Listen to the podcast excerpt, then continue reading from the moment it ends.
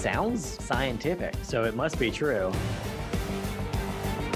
I'm living out my dream right now. Look, here's Kate and a hot lesbian celebrity. I only have a stapler as my defense. This is red flag city right here. Just being able to find so much joy in Teen Wolf. Welcome to Return to Beacon Hills, a Teen Wolf Rewatch podcast.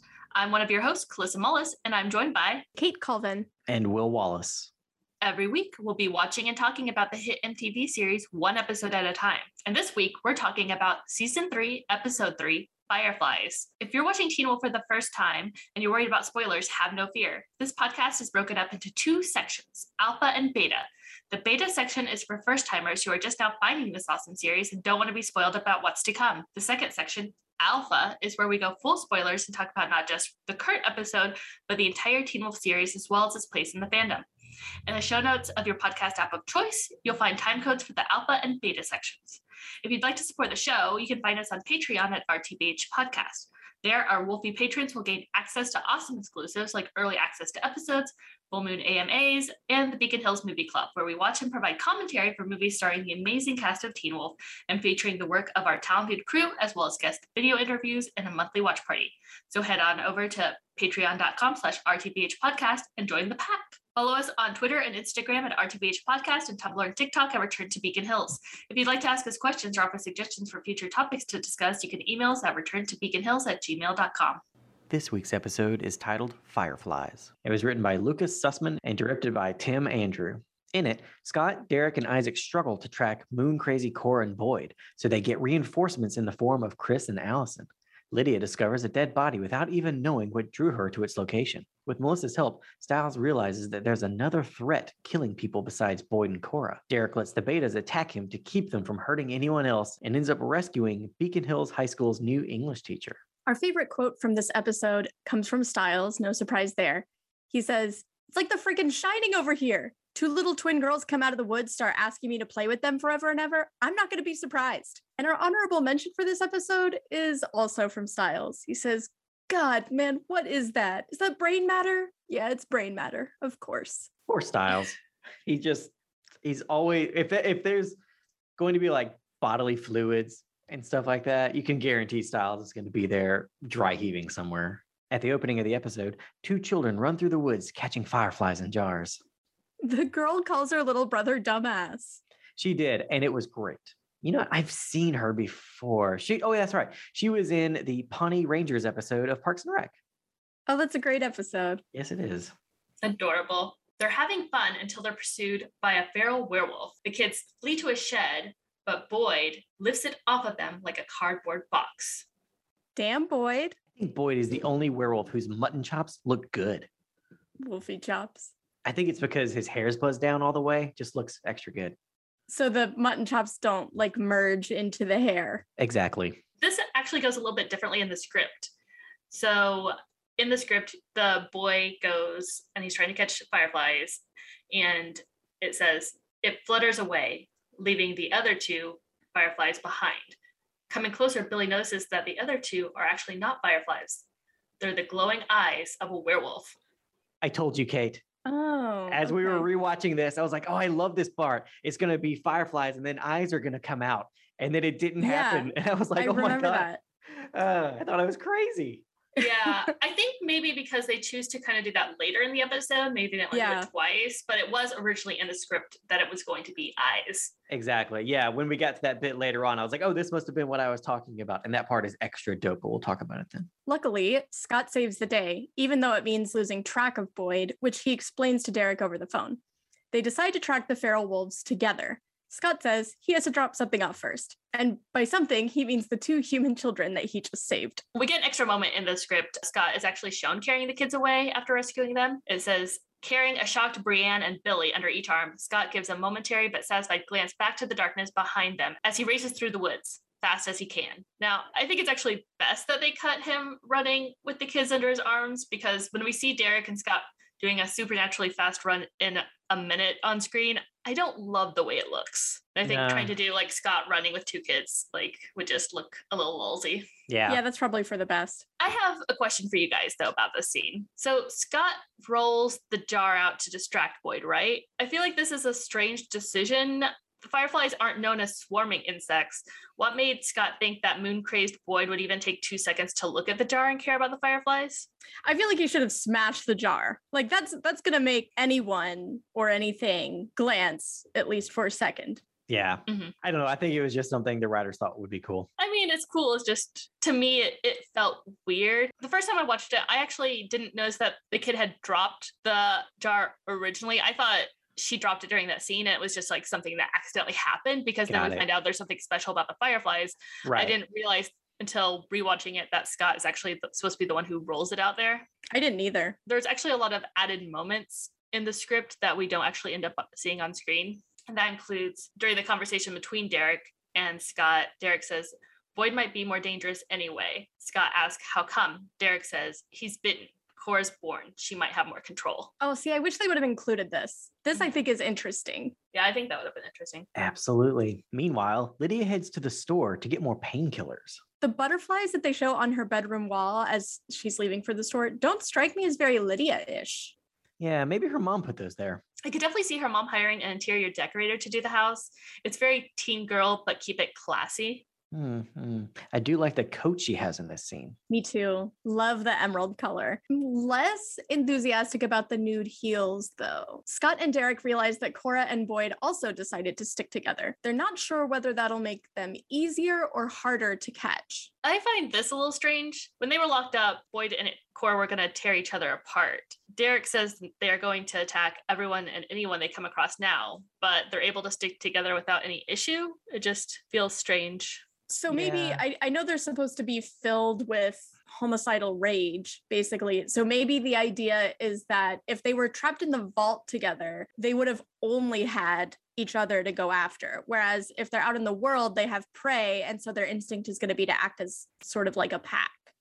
Because wolves, their instinct is to, to hunt together. Yeah, I can kind of see that, but I do feel like it is changing the rules in the next episode where it's like, oh my God, they're so murderous, they'll attack anything that comes into their path except an ally. You know, it's like, well, that's that's two things, you know. So, but I think it's just one of those things where it's like in this episode, the stakes are they're gonna attack anyone that comes in their path. So don't get in their path inside of a vault. In the next episode, they're gonna attack anything that comes in their path, but they're teaming up, you know. So it's just yeah. yeah they they should have made a point of it like they should have had a character be like why aren't they tearing each other apart and had either derek or maybe chris once they bring him into it explain why that would be that this would be true in the wild too like if you have more than one wolf and then they have prey that they could attack together they will do that Yeah. but if you put two wolves together in a room and they're both hungry and there's nothing else they'll attack each other Yeah. because I feel like that's probably true. Sounds scientific. So it must be true. I mean, Uh, no, I, I think that bit of clarification would have been good just because in the previous episode, it was like they're going to kill each other once the moonlight comes in. And then it's like, well, they're not really doing that anymore. you Right, know? yeah. So, yeah. But I think a little bit of clarification would have been, would have been good. For her part, despite departing for the store, Lydia finds herself at a swimming pool instead. She finds a dead body seated in the lifeguard's chair. poor Lydia. Indeed. But this is a great location. I'd like to say though, nothing good ever happens in a pool in Beacon Hills. That is completely true. Ever. No, I don't even know why they have pools. They should have just all been drained and then, you know, turn them into parking lots or better yet, just triage centers. Mm-hmm. that would have been great to see. Yeah. In a flashback, we see more of the conversation between Scott and Allison when he told her that her mother was trying to kill him the night Derek bit Victoria. Finally. This took so long. I know it's not like super exciting to open on a conversation, but I kind of don't love that this is flashback. I get a little annoyed that we're seeing this in flashback instead of just having it happened when the episode opened. In real time. Yeah. Yeah. It just feels unnecessary to flashback like five minutes into the episode. I think it's agree. just done to keep momentum that you want to start strong. I get it, but no, but I, don't I agree. it feels weird 100%. too.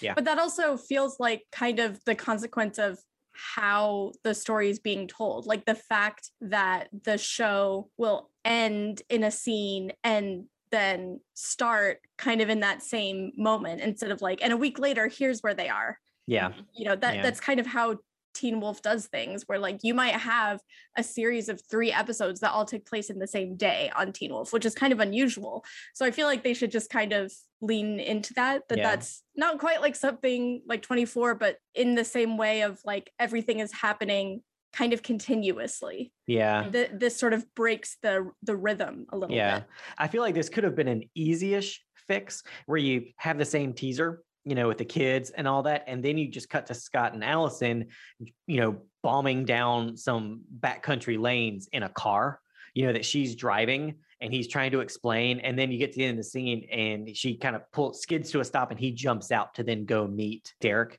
and all that, you know. So I think mm-hmm. you probably could have still had it happening in medias res. Like you didn't have to be like, oh, but earlier this thing Right. happened. You, I think you could have actually done it all with them driving. So The conversation uh, between Allison and Scott is a little different in the script. Allison says, She tried to kill you. Scott replies, It's okay. Allison asks, How is that anywhere close to being okay? Scott replies, I mean, it doesn't matter now. And then it goes into, Why didn't you tell me? Mm-hmm. oh I can, I mean, I see why they cut that. You know, just going straight to the the heart of the scene. You know, jump as far into a scene as possible and leave it as early as possible, type of Mhm. thing. It's funny because it reminds me actually of the moment when they break up and he's telling her that's okay. And she's like, How is this okay? I'm trying, Scott, I'm trying to break up with you. Oh, oh, I see that. Okay, that is a nice callback. I did not catch that at all. That's interesting. Scott explains that he couldn't let that be her last memory of her mother. They're interrupted by Derek carrying Erica's body out of the vault. Seeing Derek holding Erica's lifeless body just hurts my soul. I know. I wonder if Allison felt like a twinge of guilt at all here. Not for Erica being dead. That's obviously not related to her, but I really hope she did because she was totally the bad guy at the end of season two. it's not even so much her anger that I find troubling, it's her hypocrisy. It's like no matter what happens, she can't seem to rustle up much empathy for what the werewolves go through unless it's a werewolf that she's dating. Even when they lose loved ones like she did, it's like she feels that she has a right to hurt people when she's emotionally wounded, but they don't, no matter what's been done to them. Yeah. Out in the preserve in the present time, teenage girlfriends Caitlin and Emily get cozy in a tent where Caitlin has set up a romantic atmosphere. This is super romantic and cute. However, I do wonder why Caitlin set up a camping date in the woods when Emily clearly doesn't like bugs Yeah. or nature. That is, that is a solid question. Yeah. It is it's it is it is important. What's also important is it's Zelda Williams in this scene. It's totally Yes. awesome. And fun fact, Wolfies, she was a voice on The Legend of Zelda. I mean, no, no, no. I'm sorry. The Legend of Korra. Great show. Watch it. She plays the bad guy in one of the seasons, and she's absolutely fantastic in it. She's also in Were the World Mine a fantastic game musical. Awesome. Awesome. Musicals are great. And gays are great. So double great. Exactly. Oh, hey, Will, there's a Lord of the Rings reference in there for you. The show was written just for me. But the romantic evening goes off the rails when Emily sees bugs crawling everywhere, which leads her to run away from the safety of the tent. A mysterious force grabs her. Caitlin leaves the tent to look for Emily, but instead of finding her, she encounters a transformed Cora. Before Cora can attack her, Isaac jumps out of the shadows and faces off with Cora. Scott joins the fight as well as Derek, and Cora flees. Scott tells a frightened Caitlin she needs to get out of the woods right away. yeah, but where's my girlfriend? Would be a good question to ask, but she's got a lot, lot going on there. Yeah. I love Isaac's face when he looks up when he first like backflips into the sea, you know, whatever it is he does because they're all so ridiculous circus werewolves. He does a lot of smirking in this episode. Yep. The script actually says, crouched in an attack pose, Isaac peers up with a smile. He loves a fight. Also, his fighting scarf is so majestic. just billowing in, in the breeze. It's like a cape. In the script, there's something interesting that we don't see on screen whenever Cora first appears. It says, Cora steps into the light, a fearsome looking werewolf, blood spattered across her cheek. She slowly approaches her prey. And we don't see any blood on her as far as I can tell. Yeah, Hmm. that is strange. Yeah. So I don't know where the blood would have come from. Maybe they were thinking that if she showed up already blood splattered, they're like, we failed, you know, because they didn't stop her from killing somebody or maiming somebody. So maybe they they took that out. What happened to the whole Cora and Boyd sticking together thing that was established like two seconds ago? Yeah. Plot convenience. Stiles answers Lydia's call and shows up at the pool. I'm not 100% sure because I don't get a great look at it, but I think that might be the same car that Danny was driving last season. Hmm, interesting. So it looks like my car. That's what Danny was driving last season. Gotcha. Those sparkly white Adidas are going to get some blood on them, though. Look out, Stiles. Pretty sure Dylan O'Brien like wore those outside of Teen Wolf for like five years, Nice. four years, however long it's been off the air. He's Dylan O'Brien really seemed attached to those Adidas and was wearing them all the time. They are cool shoes. Lydia tells him that she's already called 911. Stiles is shocked that she called the cops before him. She sarcastically asks if she's supposed to call him first when she finds a dead body, to which he responds with a non sarcastic, yes. His mouth gets so big there. Stiles, you shouldn't be screaming at a trauma victim. In his defense, he is also a trauma victim. Not really in this scene though. I mean, she just showed up and found Oh. a body. Like he gets a didn't know phone we were call. just talking about like this scene. I thought it was just like because like in terms of long term trauma, like she's had more, but he has already at this point been kidnapped and beaten and stuff. right. I was but, thinking more mean, in this in this point. Okay. Yeah, like he he knows when he's going there that there's going to be a dead body because she tells him over the phone versus like she's just trying to get some freaking Tylenol and here's a dead body. I do think they need to establish standard protocol for the finding of bodies because you know not the first won't be the last. Yeah, clearly this keeps happening. So Yeah. yeah, their their their group needs a standard operating procedure for sure. They need a binder. It's like, here's what I, you just flip open to a tab, found a body, flip to tab six. You know, Mhm. here's what you do. Stiles calls Scott, who asks him to take a closer look to confirm that the victim Lydia found was killed by Boyd and Cora. Stiles takes a closer look and notices the victim was wearing a purity ring. Scott assumes from Stiles' description that Boyd and Cora were indeed to blame. Derek, on the other hand, points out that the public pool is far away from everywhere they've tracked Boyd and Cora. Isaac just looks on as they argue. Is this Isaac's first scarf ever on the show? Yeah, I think the scarf he wears in this episode is the introduction to Isaac and his scarf collection. Oh, it's so big and poofy. Get used to that, folks. I just imagine Derek giving him money and sending him to the mall to go buy himself new clothes. Aw. They had like a pretty woman montage. Yeah. Big mistake. Huge. Scott dismisses Derek's line of questioning. He insists that Boyd and Cora killed an innocent person and they, Scott and Derek, are to blame. Technically, Allison's to blame. Uh, The Alpha Pack, too, of course, because they kidnapped Boyd and Cora. Then Allison released them. So My esteemed co host is correct here, folks. Also, I find it interesting that in the last episode, Scott was like, We don't have enough information. We're acting too rashly. We're not thinking it through. Then in this episode, Derek is like, How are they getting to the other side of town so quickly on foot? And Scott's like, Quiet, quiet. They killed someone, Derek. It feels like whenever Derek's saying, We have to go in now, we're on a time crunch, someone says, You're wrong, Derek. And then when he says, Can we try to reason this out? It's like, You're wrong, Derek. The thing is, he was right in the last episode. They only had until moonrise to save the moon starved werewolves. The only reason they didn't stay contained is because Allison broke the circle. And in fairness to Allison, she might have shared her plan of showing up at the bank if Scott had told her sooner about her mom. And then Derek is also right in this episode that it's illogical for Boyd and Cora to have gotten to the other side of town to kill lifeguard guys so quickly. Yes, whatever Derek says is incorrect. That's just the way it is. You'd think he'd be able to weaponize that later, where he's like, How do I get them to do what I want? Oh, hey guys, we shouldn't go in there. No, we have to, Derek. And they kick down the door, and it's like, That's exactly what I wanted. Yeah, Derek doesn't seem to have mastered what most 12 year olds have mastered, which is reverse psychology. Maybe in wolf culture, they don't do reverse psychology because they can sense other people's heartbeats and sweating and things like that. They can read people's physical giveaways too much for that to work. That's true. We have talked about that before that it would make sense that werewolf culture is more straightforward and there's not a lot of double meaning and manipulative language and things like that. So if you're mad at someone, you just say, I'm mad at you because they'd figure it out anyway. That's true. Or in Derek's case, we don't like you. Now shut up and help us. There's a few little p- points of dialogue that's different in the script. Scott says they need help, and Derek says, Well, we've got Isaac now. And Scott says, I mean real help to Isaac. No offense. Isaac responds, Not exactly sure how I could take that any other way. I, I kind of like that. yeah, me too. Isaac also says, Are we just going to hold them down till the sun comes up? Derek says, No, we tie them up, find somewhere to keep them. The sentence dies in his throat. The futility of the situation bearing down on him. Derek continues, Maybe it would be easier to just kill them. Yeah, I did find it surprising and I wasn't sure how believable I found it that Derek brought up killing them in this scene because this is his little sister that he's thought was dead for six years, it feels like he would just be fighting really hard that killing them is just not an option. Yeah, Caitlin admits to the police that she and Emily had split a tab of X, but she insists that she wasn't hallucinating when she saw a girl with glowing eyes, fangs, and claws, or when she encountered three men in the woods.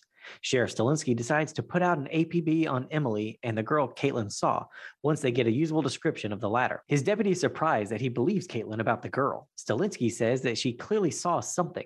The deputy guesses that means someone. Uh, I like how they want a description of the three men. I just like imagine Caitlin being like, so one was wearing a lovely scarf, another had a crooked jawline, and the last one had perfect stubble. Does that help you? Stilinski says, Yes, I know who all three of these people Yes. are. the Yes. sheriff is- he's like he's like damn it scott he just knows exactly what's happening or he's or that he's like was are you sure there wasn't a fourth lanky Angly one? kind of a dork and she's like no and he's like thank god Yes.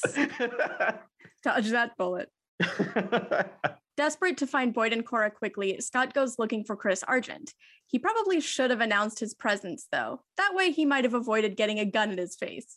And he's just like, uh, hi. Poor Scott. He did not plan out what he was going to say at all. i do like that about scott even as he becomes more capable over time he's still in a little over his head always Little goof. Argent keeps the gun on Scott for a long ass time in this grocery store parking lot. I just imagine other people being like, man, this is why we got to do all of our shopping during the day. right. Yep. Isaac, waiting with Derek in the car, expresses interest in Cora. Derek is not amused. Isaac's like no no no it's totally cool i'm into scott anyway it's fine I love that he's only seen her wolfed out while kicking his ass, and Isaac is like, so, uh, is she single? yep. Yeah, pretty much. And Der- Derek's like, seriously? He was like, I was locked in a freezer for years. Okay. So let's calm down. Wow. I think he just has a he has a thing about people who kick his ass, like because you Yeah. know he's also Yeah. into Scott and Allison, Yep. So He's not into Derek, so there's That's not- that. father figure thing. that's true. Yeah. That's true. Accurate. When Scott explains the situation, Chris asks why he should care about Derek's family or Boyd, whom he doesn't even know. Uh, it hasn't been that long since you and your daughter got all stabby stabby. So come on. Yeah, you kind of fucking oh Boyd. No? Definitely. You have to atone for your mistakes. Admitting you're wrong is just the first step. You don't then get to be like, I'm out. Everything goes back to zero. No red in my ledger. The script has Scott answering whenever Argent says, I don't even know Boyd's last name. And Scott, you know, says, Oh, Boyd is last name. What's his first name? Scott answers Vernon, which is probably why he goes by Boyd. Uh, That's just a good point. yeah, I, I, I kind of like that. I do love, love, love the line from Argent that world, your world, decimated mine, my wife, sister, father, my entire family. Why would I ever step foot in it again? I mean, it's his world, not It is, just is- Scott's, yeah, which I feel like is weird, but I just love like the phrasing.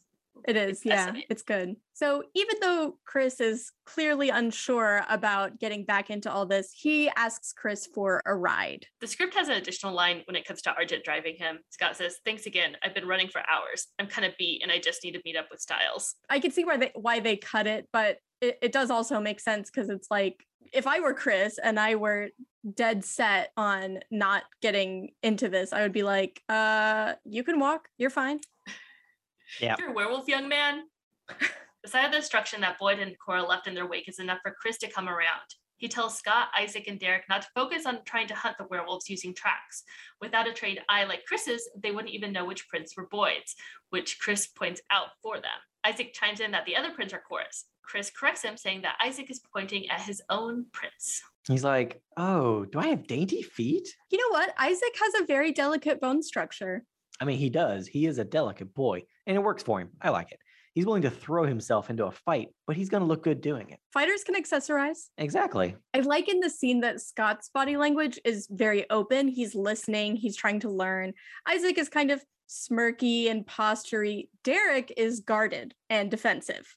Well, he is standing next to an Argent. Right, it makes sense. Scott and Isaac are like, this is fine. Derek's like, is it? He's allowing it because he realizes that this is probably the move. They don't have time for anything else.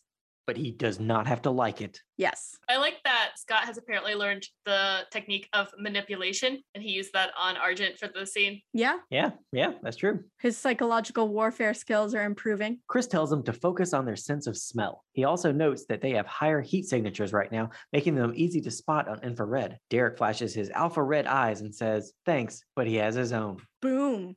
Mic drop. Badass. Chris also reminds them that Boyd and Cora aren't actually wild animals.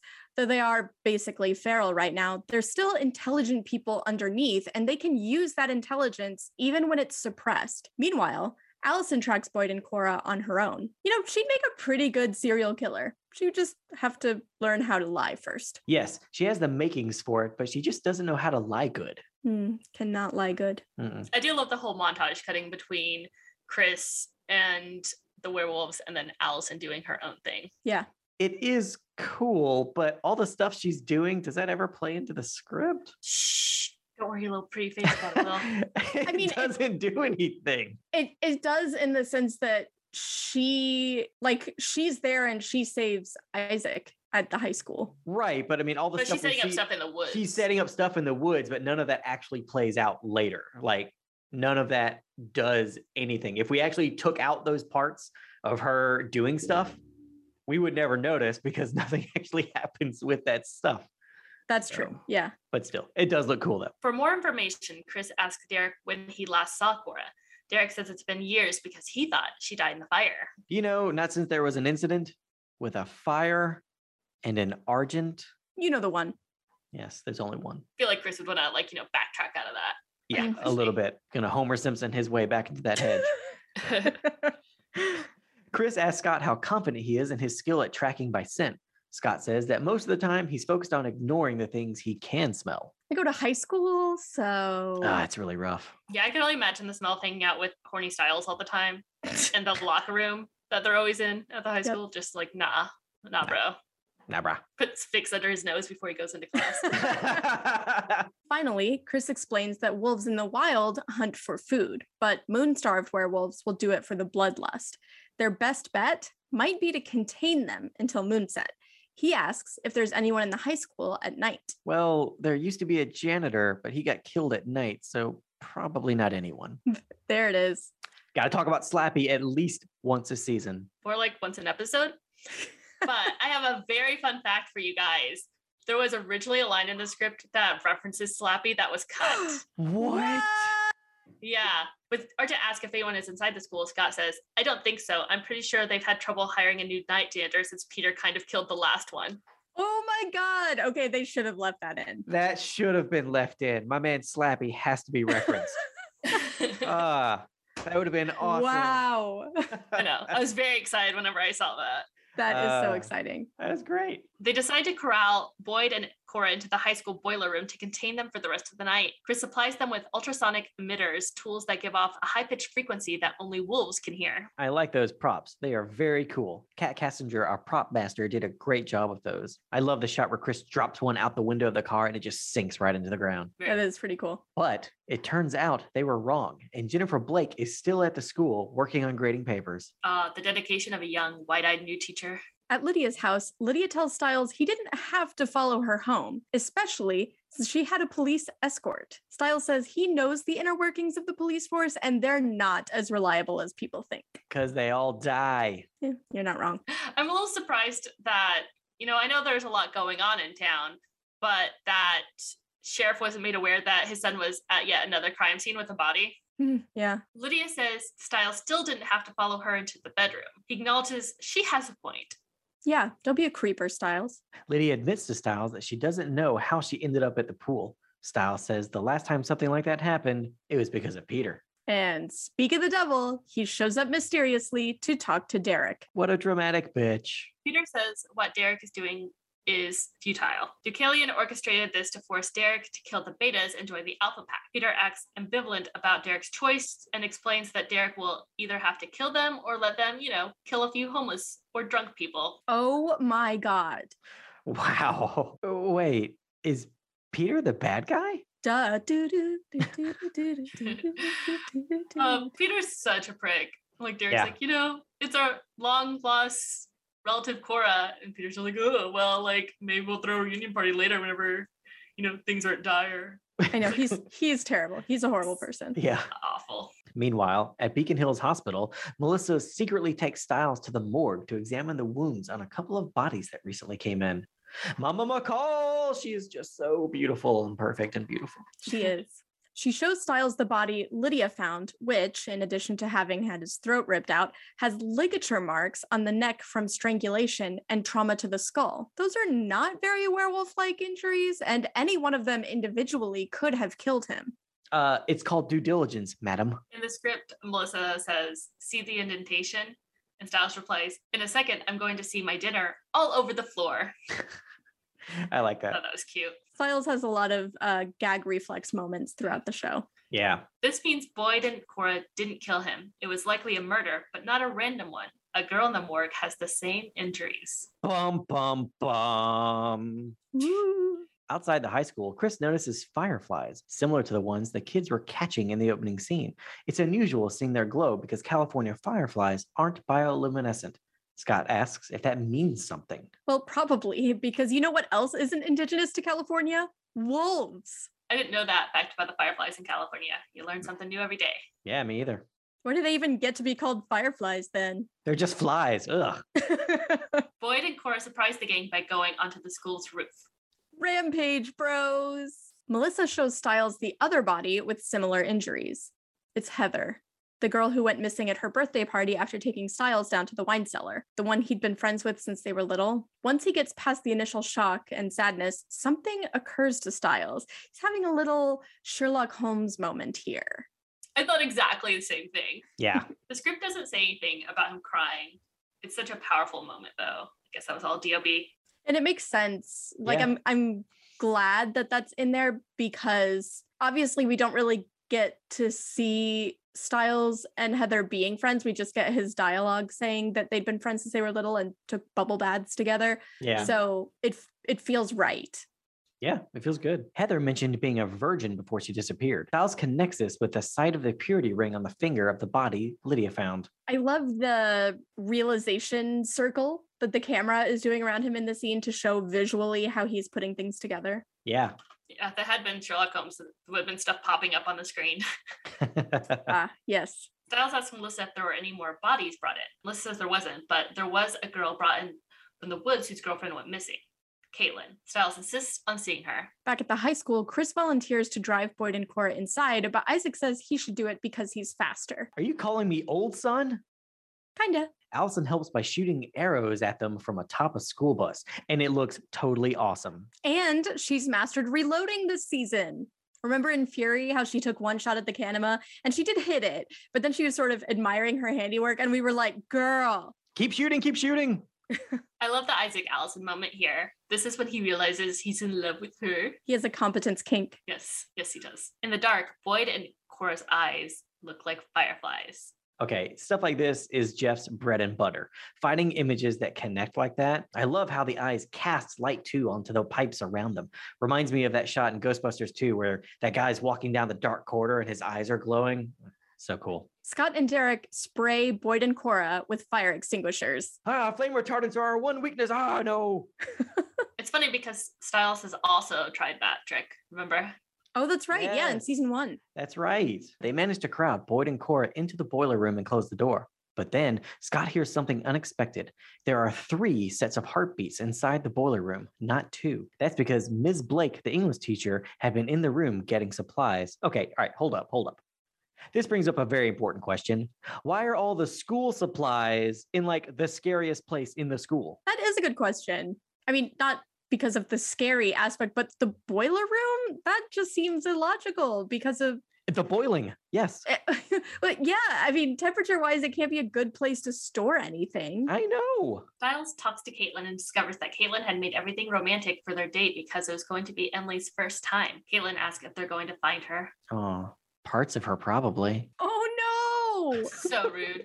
I feel I could imagine Stiles saying that. yes, that's Oh. exact. Had had literally it not been like someone you know that he would like right in this moment. If like Peter brought that up, he'd be like, "Well, parts of him" or something like that. You know. So yeah, Ugh. yeah. Derek prepares to go into the boiler room. Scott says that if he goes in alone, either he'll kill them or they'll kill him. Derek says that's why he's going in alone. Ah, no chance, no choice. I think Brienne of Tarth from Game of Thrones is a Derek analog. At one point, she runs into an impossible situation and tells herself, no chance, no choice. Oh, It's great. Derek goes in and lets Boyd and Cora tear him to shreds. Oh my God, the scene is just filled with great shots. it is. It's beautifully filmed. And I love the two shot of Derek and Boyd roaring at each other. Oh my God, it's so good. And we get some great Dino scoring. Dino, why are you doing this to us? Ugh, my heart hurts. Probably as much as Derek is hurting here. Ouch. Oof. I really like the way the script writes this, though. It says inside, Derek desperately tries to fight off Cora and Boyd without actually fighting them. And then, finally, he stops fighting. Arms outstretched, hands wrapped around their necks, Derek holds off Boyd and Cora even as they slash at his body, forcing him to his knees while he struggles to outlast, trying simply to endure. Blood flying from every claw slash. Their savage attack only intensifies. Gritting his teeth, Derek closes his eyes and endures. I remember vividly reading this script for this episode and getting to that part where it's just he endures. And I was like, I can't wait to see this. And it just blew my mind actually seeing the episode and how perfectly done it was. And that's that word, I think, is if you, it, children, if you look up the word endure in your Webster's dictionary, there's just a picture of Derek right next to that Oh. word. And it's the truth. That is, I feel like that's the one way to describe him that's most accurate. It's just endures. Right. Mhm. Yeah. Absolutely. At sunrise, Isaac and Scott come inside to find Derek half passed out on his knees. Oh, what a badass. And we've talked about this before, but this is again Derek in a nutshell. It is. And that that description is too the, the point where he's just like the only way out is through. Mhm. Yep. You know, the the buck stops here, if you will. Oh yeah. Derek comes to and says that he'll take care of the teacher. And Scott and Isaac are like, no arguments from us. for some reason. I know. like, what? Buddy, uh maybe you should take that shirt off and heal up a little bit first. He should definitely take the shirt off. Uh, in the script, it says Derek steps inside. With the light streaming in about him, he looks like a Greek god come down from Olympus to save her. my God. Wow, interesting. Right? Stiles explains to Scott what he's figured out. Heather, Emily, and the guy from the pool make three victims, all virgins, with the same three injuries. It's called the threefold death, and it means they're human sacrifices. Oh, I love the chanting in the background here. Well, I guess I should go apologize to Derek for I'm just kidding. I couldn't even finish the joke. No, no one's gonna apologize to Derek. That's silly. Nope, never, never, ever. Unfortunately, well, I mean, I mean, wait. I bet Stiles apologizes sometimes, even if sadly we never see it. You know, he sends him some very nice texts, fruit baskets, the like. He says things like, I'm sorry you're such a stubborn asshole. Uh, now let me apologize. All right, Wolfies, that wraps up the beta section for Fireflies. And now we're about to dive into spoilers, not just for this episode, but for the whole Teen Wolf series. If you want to stay spoiler free for all the excellent stories to come, jump out now and we'll catch you next week. But if this isn't your first time in Beacon Hills and you want to hear more, don't move a muscle. Here comes the Alpha. Let Scott deal with it. Let him be the hero of his morally black and white world, the real survivors. You and I, we live in shades of gray. Then again, even if you did kill them, you're still an alpha.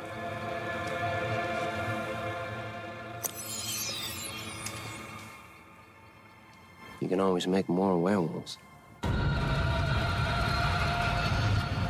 All right, Wolfies. Now we're going to jump over to our interview with Brian Patrick Wade, who played Ennis in season 3A of Teen Wolf. Let's have a listen. Hey, what's up, guys? How you doing? Hey, how you doing, man? Hi. Doing good. Hey, hey, thanks for having me on. I don't know why you really want to talk with me, but I guess we're all in the same boat. I'm here. No, it's it's great. No, we've been we've been talking to a lot of great people and just reaching out to everybody, and we're now in season 3A, and the Alpha Pack Yeah. is really cool, and it's just we're trying to get everybody, and so we're so happy that you Yes. were able to make some time to chat with Yeah. us about a show that we all love. All right, well, shall we dive in? Yeah, man, let's do it. Excellent. How did Teen Wolf come into your life? Yeah, I was actually in the middle of changing agencies. And I this was the first audition that came down the pike from m- m- my agent still, but my this agent that I was was uh, I guess having meetings with uh, Pakula King, Joel King is his name, the owner of, of Pakula King. And he goes, Well, I had just had a meeting at his office to meet him and his team. And he goes, Hey, we just had, we just, um, I just saw in the breakdowns, uh, Teen Wolf is casting this, this group of alphas and, and one of the characters you're perfect for. Would I know we're not officially signed or whatever, but would you like to go out and audition for it? When we'll, we'll, we'll get you in there. I said, yeah, absolutely. You know, so see how it goes. And so that was that. You know, I went in, I auditioned. I think I went back two or three more times, maybe read for Jeff, and and um, and then that was it. Ennis was born. So, was there anything that you had to do to prepare for the role of Ennis? Well, I mean, I think like any job, it's like, man, there was there was so much when I came onto the show. What season three, right? Yeah, Mhm. 3A. Yeah, three A. There was already such a fan base, right? And then and and, you hear people talk about it, and then of course I grew up uh, with the original Michael J. Fox Teen Wolf, and and I know it didn't have a lot of correlation at that point, but it was still such an important job for me to be like, wow, there's a there's a lot of people that love this show and have a huge cult, following. I want to make sure that I can, you know, bring the smoke on this one. So, you know, just I, I- preparing, I guess, was more of just staying in this kind of intense, intimidating kind of manner whenever I was on set, mm-hmm. just because he was the, I guess, the enforcer of the alpha pack. You know, Deucalion had all Right. the brains and was was obviously strong in his own right, but this guy was the enforcer. So I just wanted to be able to to portray that. So That makes sense. Yeah, makes complete sense. How would you describe the atmosphere on the Teen Wolf set? Oh, it was great. It was great. It- you know, it's funny to be on set with younger people that, you know, were on a hit show. And I was really impressed, especially with Tyler Posey, just how he carried himself. He was a just a sweet kid.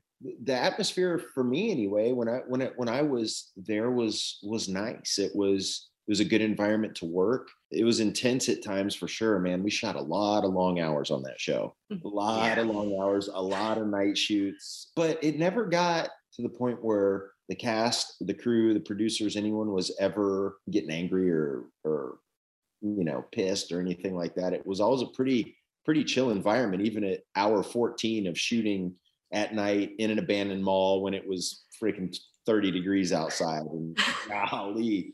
Uh, but it was it was great. Like those nights, man. I remember multiple times Jeff or or whoever would come up to us, hey guys, you know, we know it's been a long day. We have a coffee a coffee truck that we just hired to come out for a couple hours to help everyone get through the night, and that's really cool. Uh, I, I've been on a lot of sets where we've shot a lot of long hours where where no one ever thinks of that.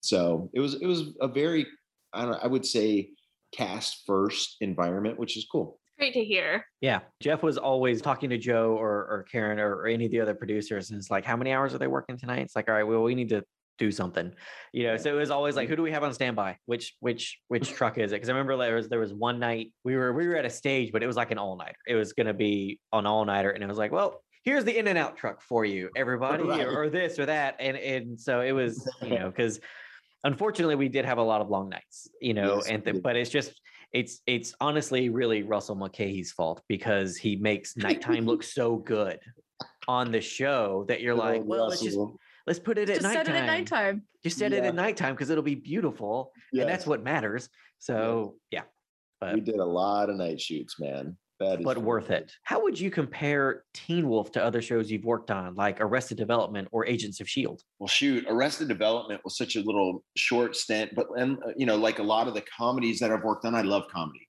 I love doing comedy. From the very first project I ever got, Bring It On, to to what most people you know recognize me from is The Big Bang Theory. Comedy is amazing, and and, and being able to go to work, uh, knowing that you're going to crack up all day long as your job is is a really fun thing, especially when you're surrounded by people like Johnny Galecki and and Jim Parsons and and um, you know all those great comedy actors. It's it's just a fun fun gig. Agents of Shield, totally different job, but every bit is fun in its own right. I mean, I mean, I remember when I got that job.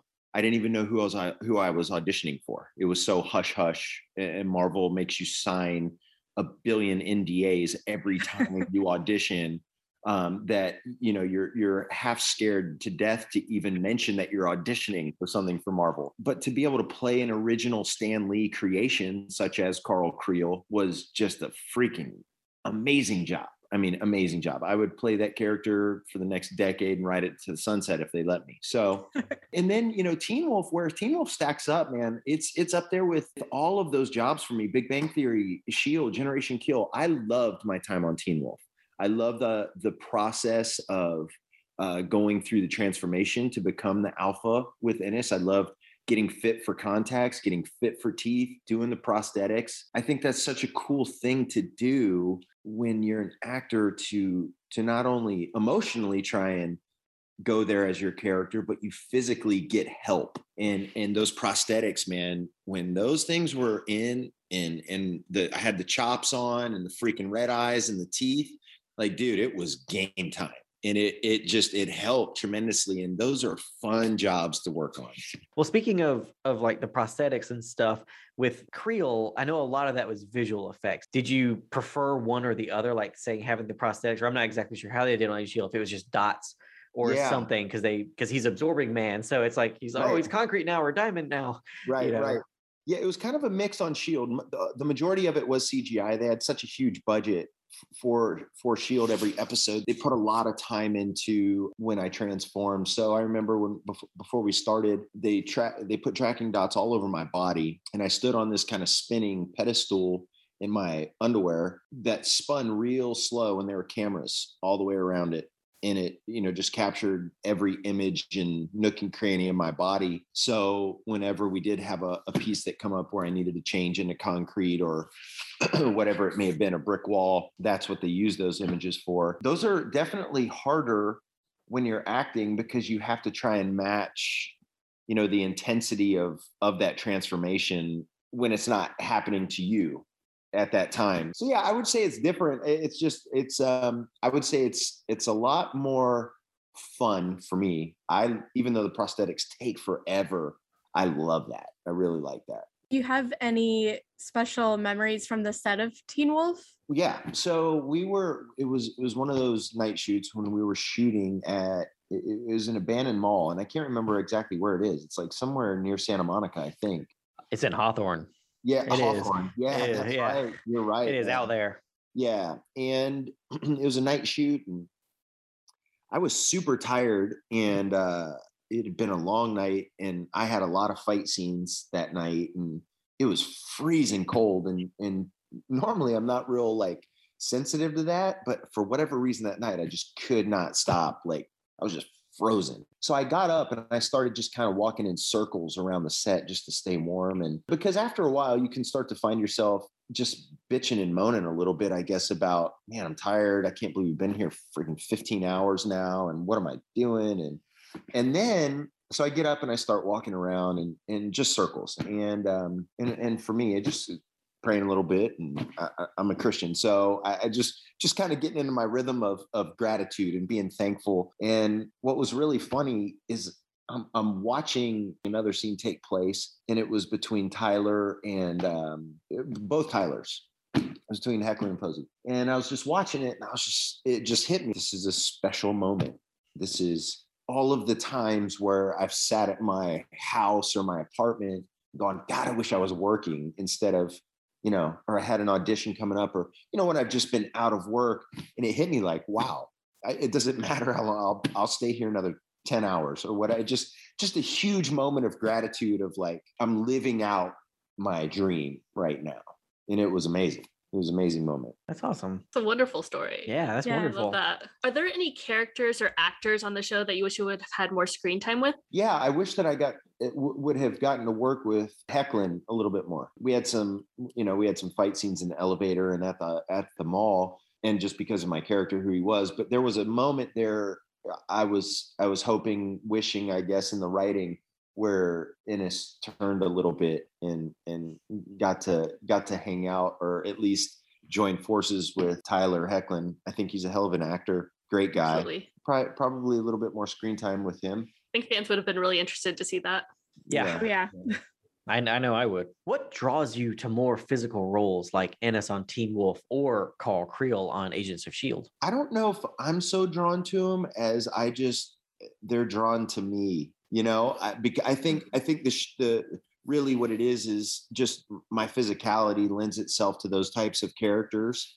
Um, I I I love and revel the opportunity to to play characters that don't magnify my size so much. But you know, it, it's also I guess a gift and a curse because there's certain times where man, I I love the fact that I get to be physical on set. I love the fact that I get these kind of physical, powerful, big guys. So I think it's just a function of I'm a big dude, and and uh, a lot of those roles just kind of come to me, which is nice, you know. What was it like being on Wolf Watch? Oh, that was a lot of fun. That was a lot of anytime that I can do like a talk show or or be a part of an event from a you know from a show that I've been on standpoint and answer questions from fans or be engaged just with with the fan base is man it's so much fun. I mean that's why we do this, right? Is to touch people and and to to be able to I guess be on a show that interacts with the fan base and you get to answer questions for fans and and be a part of of their everyday life as yourself is always just a blast. I mean that's that's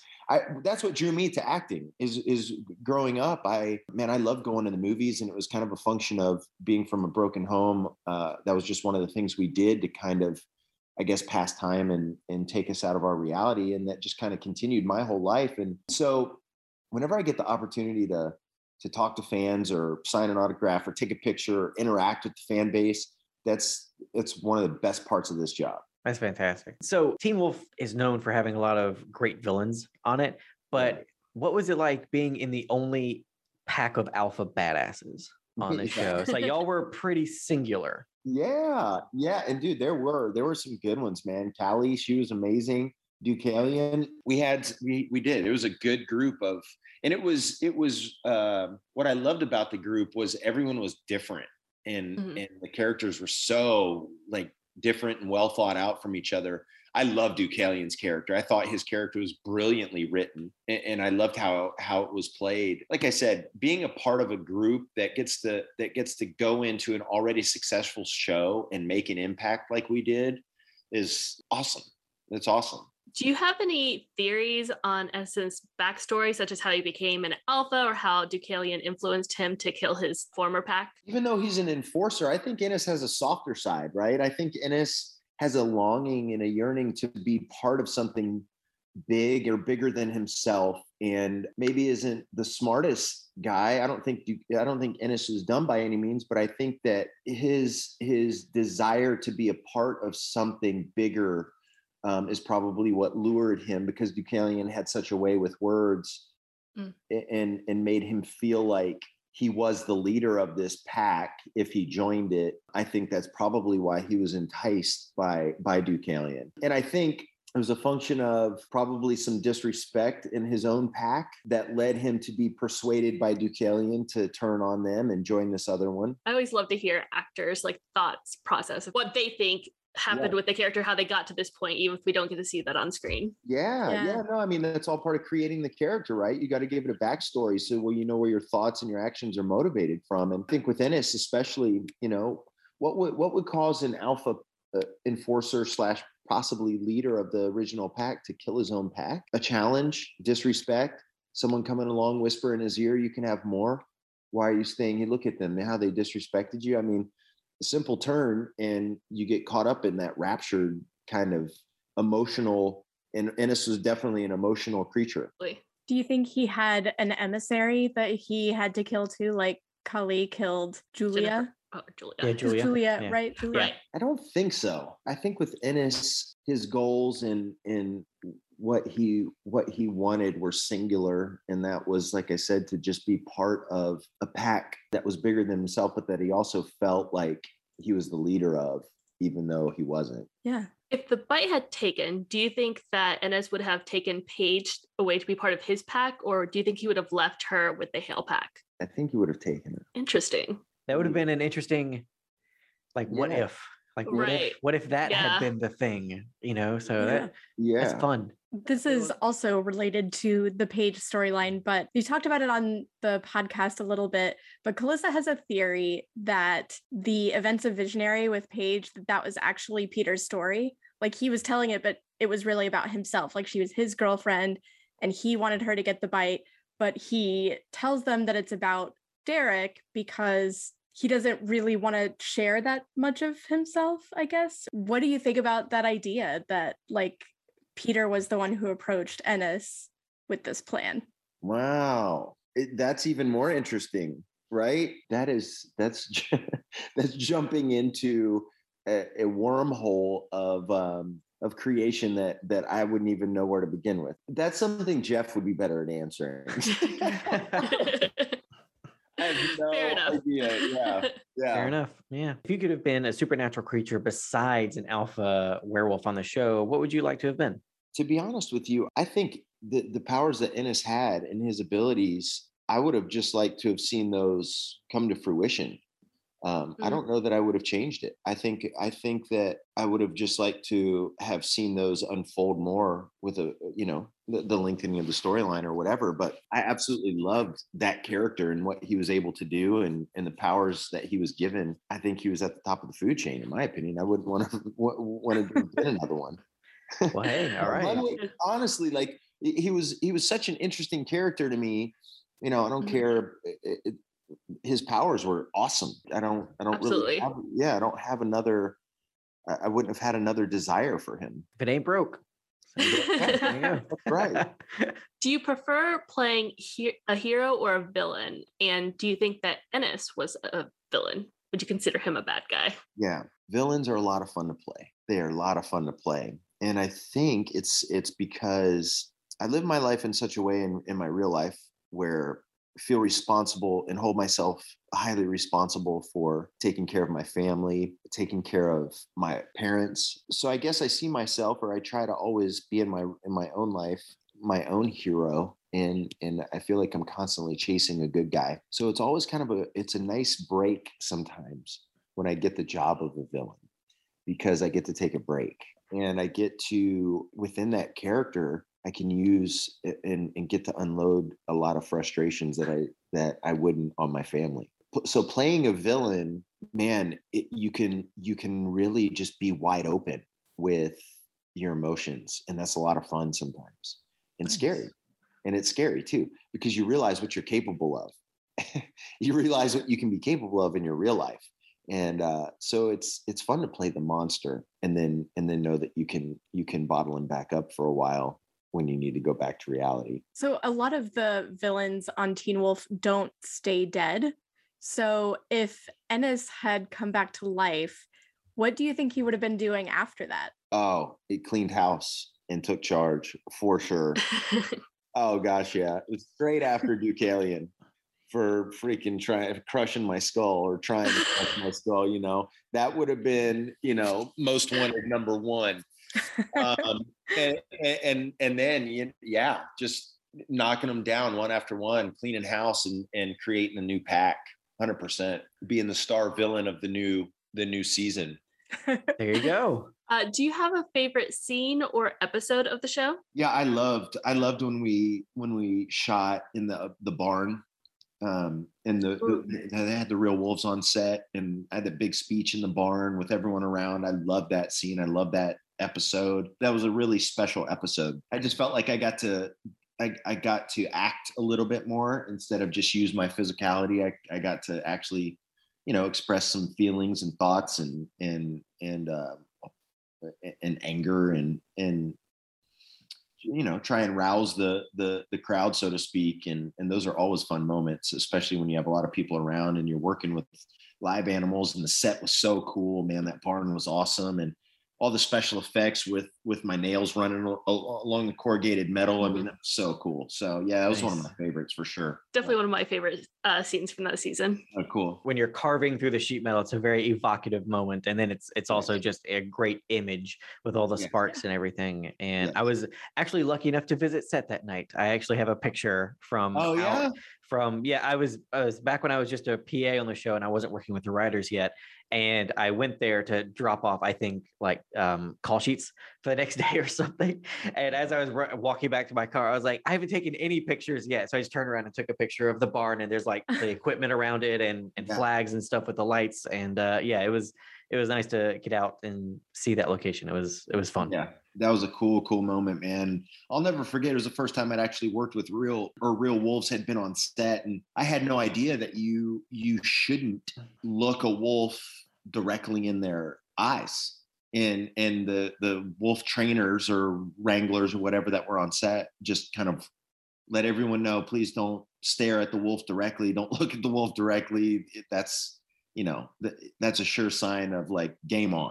And I was Yeah. like, ooh, okay. He was a big boy too. Like Yeah. some big ones out that night. That wolf sounds like a diva. Yeah, don't look at me while I'm doing my scene. You're interrupting my process. yes. Once I became a writer, I too told people not to look me in the eye Directly in the and, eyes. and yeah. all that. Because, That's right. Yeah, that's how it works. So, uh, Teen Wolf has a very passionate fan base. Do you have any memorable interactions with fans you can tell us about? Uh, yeah, when I did, I did uh, BiteCon, and um, oh, dude, I mean, uh, hundreds. You know, we we sat in a giant auditorium. I don't know at the at the hotel, and answered questions from you know a dozen or more or or more fans. That was great. That whole weekend was awesome. Being a part of BiteCon was really fun. Like I said, that when you when you get on a show like Teen Wolf or a show that has a massive fan base already, it's so much fun to interact with the fans because they follow the story so closely and they have so many ideas in their head about which way characters should go and what choices they should make it's really wild i you know it's they they really they just connect and it's what's really interesting to me is how certain people they connect really heavily with one character or a or a certain character and that's their guy right like Mhm. like you know, I had a couple people come up to me and they're like, "You were the baddest alpha like on the show, period." And then there are other people that are like, "Eh, uh, that's, that's that was it. That was Brian Wade. He played Ennis. Uh, on to the next, right?" So it's, it's always interesting to see, you know, what character or what people, you know, and why people connect. Like why they chose Ennis is like, wow, like that guy that's my dude, right? It's just it's bizarre, but it's awesome because you get to talk to them about it, and then they'll tell you, they'll tell you why, um, and it's just it's super fun. That's awesome. That's fantastic. Yeah. It is. It is always interesting seeing when you have a show like Teen Wolf that has so many hundred episodes, so many seasons, and so many characters.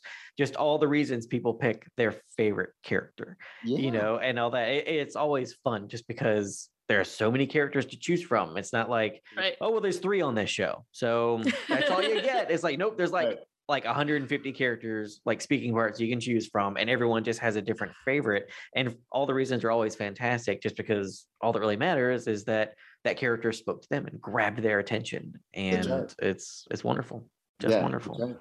That's right. Are there any upcoming projects you can tell us about? yeah. yeah. So I just finished a movie that actually just it just released November 26th, right after Thanksgiving. So it's out now on Nickelodeon and Paramount Plus.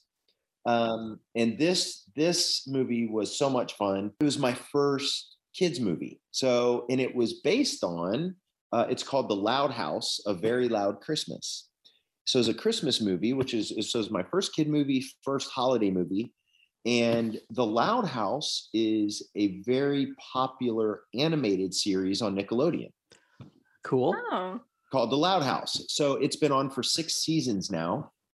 And it's it's become so popular that they cast all the characters live action. And and we just did this movie. So all of the kids, it's it's based on the it's the Loud family, and there's 10 children, a mom and a dad, 10 kids, one son, the rest daughters and and the the central character is the boy his name is lincoln loud and and all his sisters ranging from college age all the way down to i think two years old and everything in between and it's just all about the crazy shenanigans that happen in a giant loud family but their hmm. last name is loud and it it just so happens lincoln's hero lincoln's idol is this character named rip hardcore I like it. I like it. Adorable. I love that. Fantastic. So Rip is this crazy cross of Ric Flair, Crocodile Dundee, and Steve Irwin. He's a wilderness survival expert who just is just this wild character. Um, and what's really cool about him on the animated series, he has a shaved head, which is why I, I'm sure I got the audition because a lot of my I don't know, a lot of my jobs I've got a shaved head. And anyways, I had my hair really grown out at the time I got the audition. And um, the day before I actually got the audition, I was like, man, my hair's getting too long. I'm over it. It's the summertime. Ugh. But instead of shaving it all off, I shaved this crazy mohawk. And it it was it was awesome, like this badass mohawk, right? And then I get this audition. I was like, ooh, I'm gonna keep it and, and just, you know, see what they say. And if if they don't like the mohawk, I can, you know, whatever, I can shave it off. Not a big deal. So, but but in the animated series, Rip also he wears a bandana, a red bandana, like tied up around his forehead, right? Like real, like hardcore mm-hmm. wilderness survival expert dude. So I go into the audition, or put it, you know, put it on tape or whatever, and I got this mohawk sticking up in a red bandana. And I just I slay this audition. I knew I did. It was it, it was just wild, so much fun, full on comedy. So, anyways, I end up ha- they they send notes. I I redid the audition even bigger, and and then I mm-hmm. end up getting the job. And they love the mohawk so much that they not only let me keep the mohawk, but um, I end up chasing this this wild beast in the in the movie. If you ever if you watch it, it's a really cute Christmas movie. It's only an hour and fifteen minutes, so so watch it if you have time. But I end up ch- chasing this fake beast through this town, um, on like a like a side by side, right? Like a like a little four wheeler. And of course, I have to I wear a helmet. But they love the mohawk so much that even on the helmet, I put the helmet on. They put a fake mohawk on the helmet and a fake bandana. It was amazing. I love that. That's awesome. That's fantastic. That's great. That's great. Oh, it was amazing. It, it was so much fun. So, so I just finished that um, this year, and then um, now the beard, the hair is growing back in for a project that I've been working on for six years. Wow. Okay. Um, nice. I have co-wrote, uh, produce it. Uh, will be producing it and co-producing it and um, playing this this title role as well. And it's called Luso, cool. and it's a Revolutionary War period piece. Go on. Yeah, yeah, it's going to be epic, man. So it's basically based on it's a real it's a true story about a, a guy named Peter Francisco who was kidnapped uh, at five years old um, off the island of Terceira in the middle of the Atlantic. It's Portuguese settled island.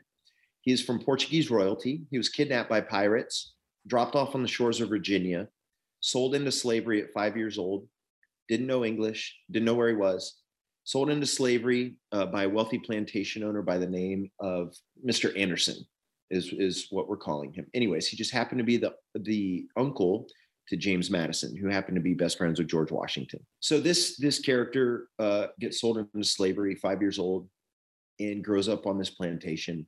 By the time he's 16 years old, he's six foot five, 260 pounds. This just grows into this giant human, and this is this is real. There are eight monuments up and down the East Coast uh, in honor that stand in honor of Peter Francisco, and one of them i- it's is actually in the battlefield, uh, the Battle of Guilford Courthouse in Greensboro, North Carolina. On this monument, which is a 15 foot tall monument for Peter Francisco, there's a plaque with a quote from General George Washington saying, "Had it not been for Peter Francisco and winning this this pivotal battle, we would have lost this this battle and with it the war." Um, wow. Wow. eh, so there are eight monuments up and down the East Coast, and right now I think it's 10 states that actually celebrate Peter Francisco Day, which is March 15th. Oh wow. Um, and the reason we don't know about him in our history books is because one, he was an infantryman, and two, he was he was a slave.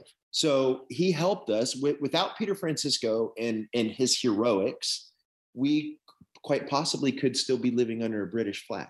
And All the reason I Wow. came to know this story is um, a friend of mine is uh, a direct descendant of Peter Francisco. Oh wow, that's very cool. So Yeah. he'd done all this crazy research, um, wrote a book about Peter Francisco about eight years ago, and then did a, a documentary that that the History Channel put on. And um, he brought me on board about six years ago, and now here we are. We just we just got uh, our investors, and and we're starting to roll now with pre-production. Fantastic. That's, That's really, awesome. really cool. Yeah, so it's going to be a nine episode limited series. Well, that's fantastic, and I, I for one, look forward to watching all of those words be on Yes. screen Right. because you had me at Revolutionary War, so I was like, yes, mm, nom nom nom. I want history. So Yes, Oh, Awesome. going to be awesome, man. Sounds really fantastic. cool. Yeah, awesome. Well, Brian, thank you so much for joining us uh, and being Yes, on the thanks for having podcast. me. This has been absolutely wonderful talking about a character in a show that we all love and that's kind of the whole point of this podcast is that we get Yep. to talk to people who worked on the thing that we love very much Yeah, and it's been a blast so far and you've made it even better now and it's just wonderful thank you so much for taking the time to talk to us you. today Oh, guys, you, you're so welcome. I'm I'm humbled to be on. So thank you for having me. Awesome well you have Yeah. a wonderful evening or afternoon still i guess for you and and uh, we'll talk to you soon okay All right, thanks, guys. We had a great time talking with Brian, but now it's back to spoilers. So, do you think that the Darach had to take the victims while they were scared, or is she just being a bitch? That's that's a really good question. I think I think it's just horror stuff, you know, like later when they're figuring it out, they're like, ah, virgins, warriors, not scared virgins and scared warriors. Yeah. And I know that Caitlin and Emily split a tab of X, so that seems like the explanation at first, but it seemed like Heather hallucinated too before the Darach took her, right? Because all the bottles were like flying off the shelves and shattering Yeah. around her, but then it was all instantly gone as soon as she's taken. So it seems Yeah. unlikely that it's a coincidence. Yeah, that is interesting. I hadn't thought about that. Maybe they do have to be scared since she's making them hallucinate something that frightens them. Because otherwise, she could make them hallucinate something enticing to get them to come to her willingly. You know, like the whole catch more flies with honey. Couldn't she just as easily have been like, look, here's cake and a hot lesbian celebrity? You know, I'd be like, yes, Mr. Rock, here I am reporting for duty. It's Melissa Etheridge. Y'all know who that is, right? Maybe Yeah. they're too young for that. well, maybe she's working under Monsters Inc. rules where she doesn't realize yet that if you make them happy, you get more energy out of them. Exactly. Yeah. I definitely thought of Jennifer's body with this. The whole like, I need them. Fri- I need you frightened. I need you hopeless. Oh, yeah. She Mm. feeds off that. Yeah. I will say, like, maybe you can weigh in on this, Will, because Kate and I, we interpret it differently. Kate thinks that the bugs were hallucination for Emily and that Caitlin didn't see them. I think Caitlin did see them because she sees the first bugs that she knocks off and then she's still like looking at that, like where Emily's looking while screaming. She's not saying anything to Emily like, what's going on? What, what, what's the matter? What are you freaking out about? It seems like she knows what the issue is to me like that she sees them too. So there's first the one bug that she knocks off, that Right. uh, Caitlin knocks off, and then they start kissing. Then as she's kissing Emily's neck, Emily looks up and sees like the bugs covering the tent, I and think starts freaking out. I think that first bug is real. And then after that, I think that's only what Caitlin's girlfriend, Emily. Emily, I think that's only what Emily sees. I don't think Well, why don't you think she like reacts her like it shows her looking to me like she's looking at like the tent, like Right, the but she's covering not- of it, and but she also doesn't say anything like what's what what's the matter? What are you upset about? Like what's the issue? that's true, but she doesn't really have a reaction either. She Right, is that- looking, but she's not Yeah. like, ah, it, it's clearly scary. But she also doesn't. She's also someone who's in nature and doesn't care about bugs as much. And I mean, I just feel I like feel like Yeah, that would but I be feel like that's- shocking though. Yeah, I feel like that's Well- different from like one bug versus like the entire because that's like that's like some biblical plague shit Yeah, right that's- there. That's is. not like this is a normal camping occurrence. I guess I feel like her reaction's kind of weird either way because she's also like, what? She's not like, what? What are you freaking out about? What? What do you see? right. like, That- what- that's true. I, I agree. It She's feels just like, like, hey, maybe, get back in the tent. yeah, it feels like maybe just because of how quickly it was cut, we don't get it enough time with because we really only get like the one shot of her Yeah. face, right? Yeah. And in that time, we neither get her asking Emily for clarification, nor a reaction that I feel like would be commensurate with seeing a swarm of Yeah. insects completely covering your tent. Yeah, I You know what I mean?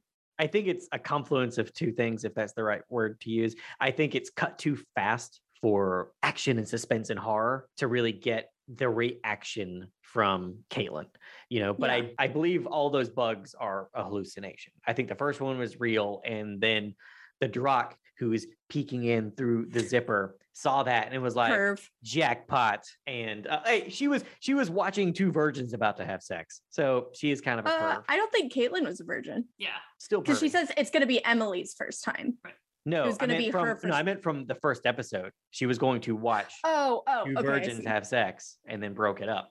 So, um, so In pervy. this, so in the script, it actually has Caitlin knocking away two bugs. Mhm. Like it says, she thumps her hand against the beetle, the silhouette disappears, but another beetle begins crawling up, and she thumps down away as well. Okay. Uh, and then it has Emily starts screaming, and it says Caitlin lurches back in shock, then glances up to see what Emily's looking at hundreds of beetles crawling across the tent, direct silhouettes pressing down. But it still doesn't, I mean, it doesn't strictly say she does see them. To me, that makes it seem like she does. But I agree. I mean, that's that's how I take that, but it wasn't how it felt watching it. for me. Yeah, it it in It's the still- script it feels yeah. like she sees they're them, both seeing but it. in Right. with the cutting of the episode, it feels like it's just one person is is hallucinating. Like even someone who loves the outdoors, if if you had like hundreds of beetles landing on the tent, that would not be like I love nature. That would not be an I love nature moment. That would be what in the pluperfect yeah. like what is this is this a are we in a giant roach motel like what is happening. That's not Yeah. a normal that's not like a oh snakes don't scare me moment. That is not that kind of moment you know? Yeah it just is interesting to me and i was just curious like yeah is it that she's making them like fully hallucinate or yeah like was the stuff like really happening? Yeah, I don't think the stuff was actually happening. I think the first one was real and the rest were a hallucination just for Emily, especially with her disappearance, which I feel is a cheat. You know, I think that's, I, I think that is the equivalent of Matt and the Kanima disappearing outside the party house, where it's Mhm. just, this is freaky. Something freaky is happening. And this is our visualization of information the information freakiness of the freakiness. Yeah, I think I think that moment with Emily is just some artistic flourish on the part of the story because I don't think she actually like teleported Emily. Because if she had that power, then the season would have been so much shorter. Yeah. But it is, I mean, this is another instance of, you know, the script reads one way and then the show comes across as something else just because of the acting and the editing and mm-hmm. and and just shot composition and stuff like that can definitely change the intention of a scene. So right and i think i also took it as a hallucination in context having seen how heather disappeared because that's true. it, it seemed like she was hallucinating the bottles and that's why when stiles got down there nothing was out of place like there weren't any Right. not even just that it was cleaned up but like there weren't any missing bottles because Yeah. if there were it would be like my daughter's been kidnapped and they took a bunch of our expensive wine for Yeah.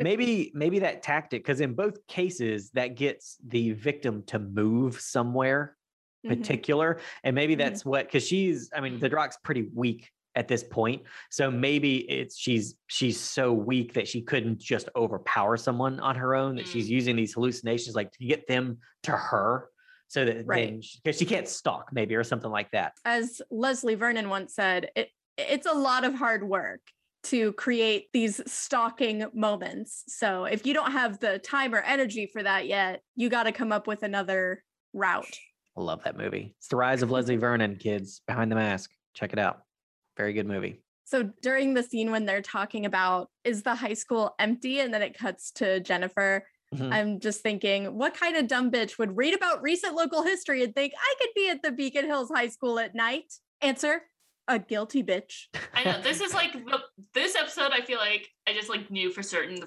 the first run, original run of it. I was like, this bitch is evil, This is red flag city right here. and I feel like there's not actual supplies down in the boiler room. That's she's just like making it look like that's why she was down there. Yeah, yeah. She's like, oh, I love all this sneaking around and murdering people for power, but uh, I just hate how long it takes to grade these papers. When are these kids going to understand what an unreliable narrator is? Speaking of which, it is so sad that Derek goes into the boiler room and does all this to save Jennifer's life, you know, knowing everything. Now. Yeah, it is. No. Ugh. I would really like to know what she would have done if Derek hadn't come in there. Me too.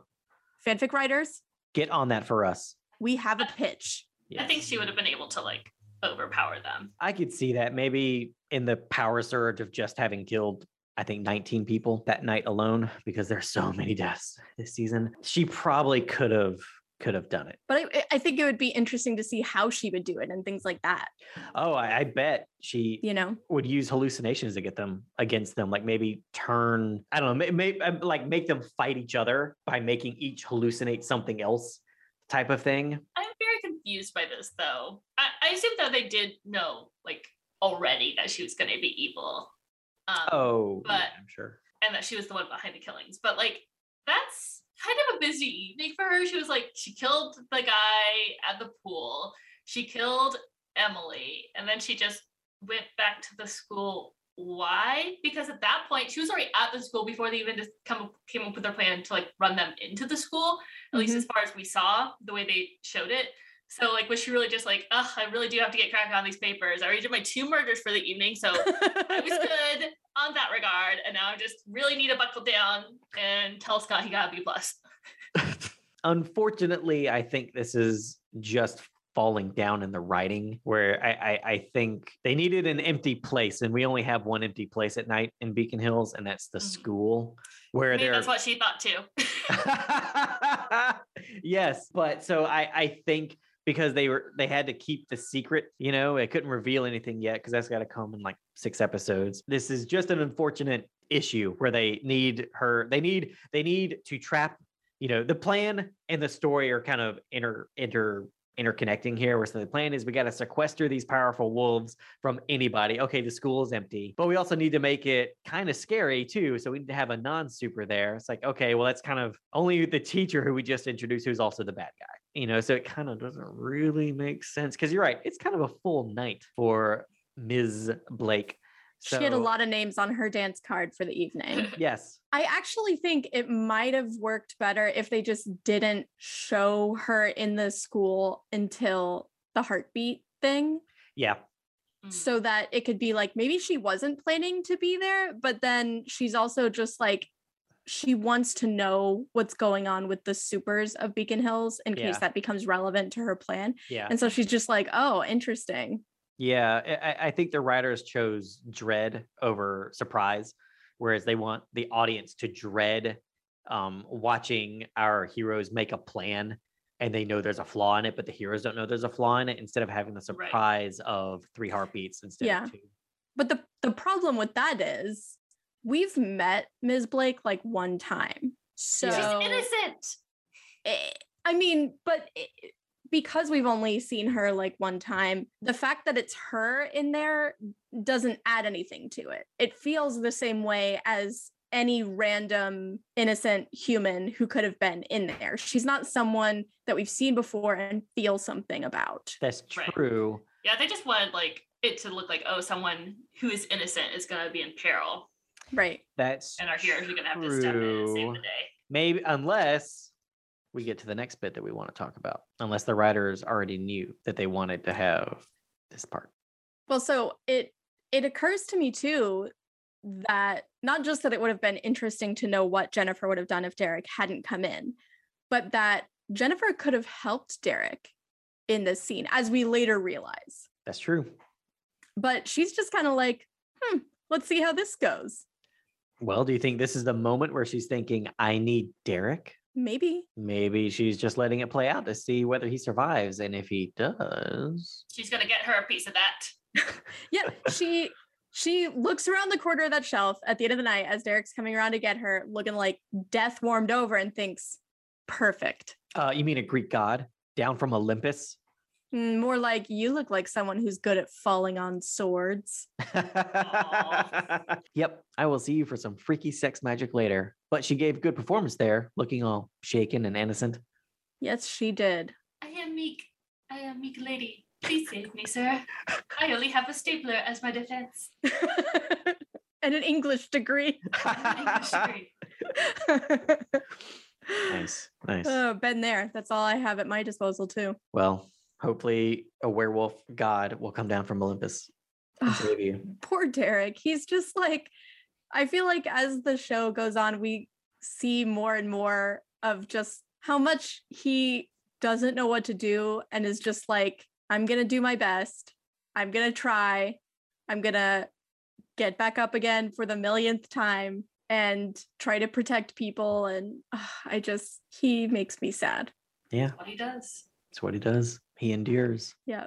That concludes this week's episode of Return to Beacon Hills. We hope you had as much fun listening as we did talking about all things Teen Wolf. Follow us on Twitter and Instagram at RTBH Podcast and Tumblr and TikTok at Return to Beacon Hills. If you'd like to ask us questions or offer suggestions for future topics to discuss, you can email us at returntobeaconhills at gmail.com. Join us here next week when we discuss Season 3, Episode 4, Unleashed. Rate and review us on iTunes or wherever you get your podcast goodness. Five star reviews get a shout out. Have a great week, and we'll see you again soon on Return to Beacon Hills. Dude, it's Beacon Hills.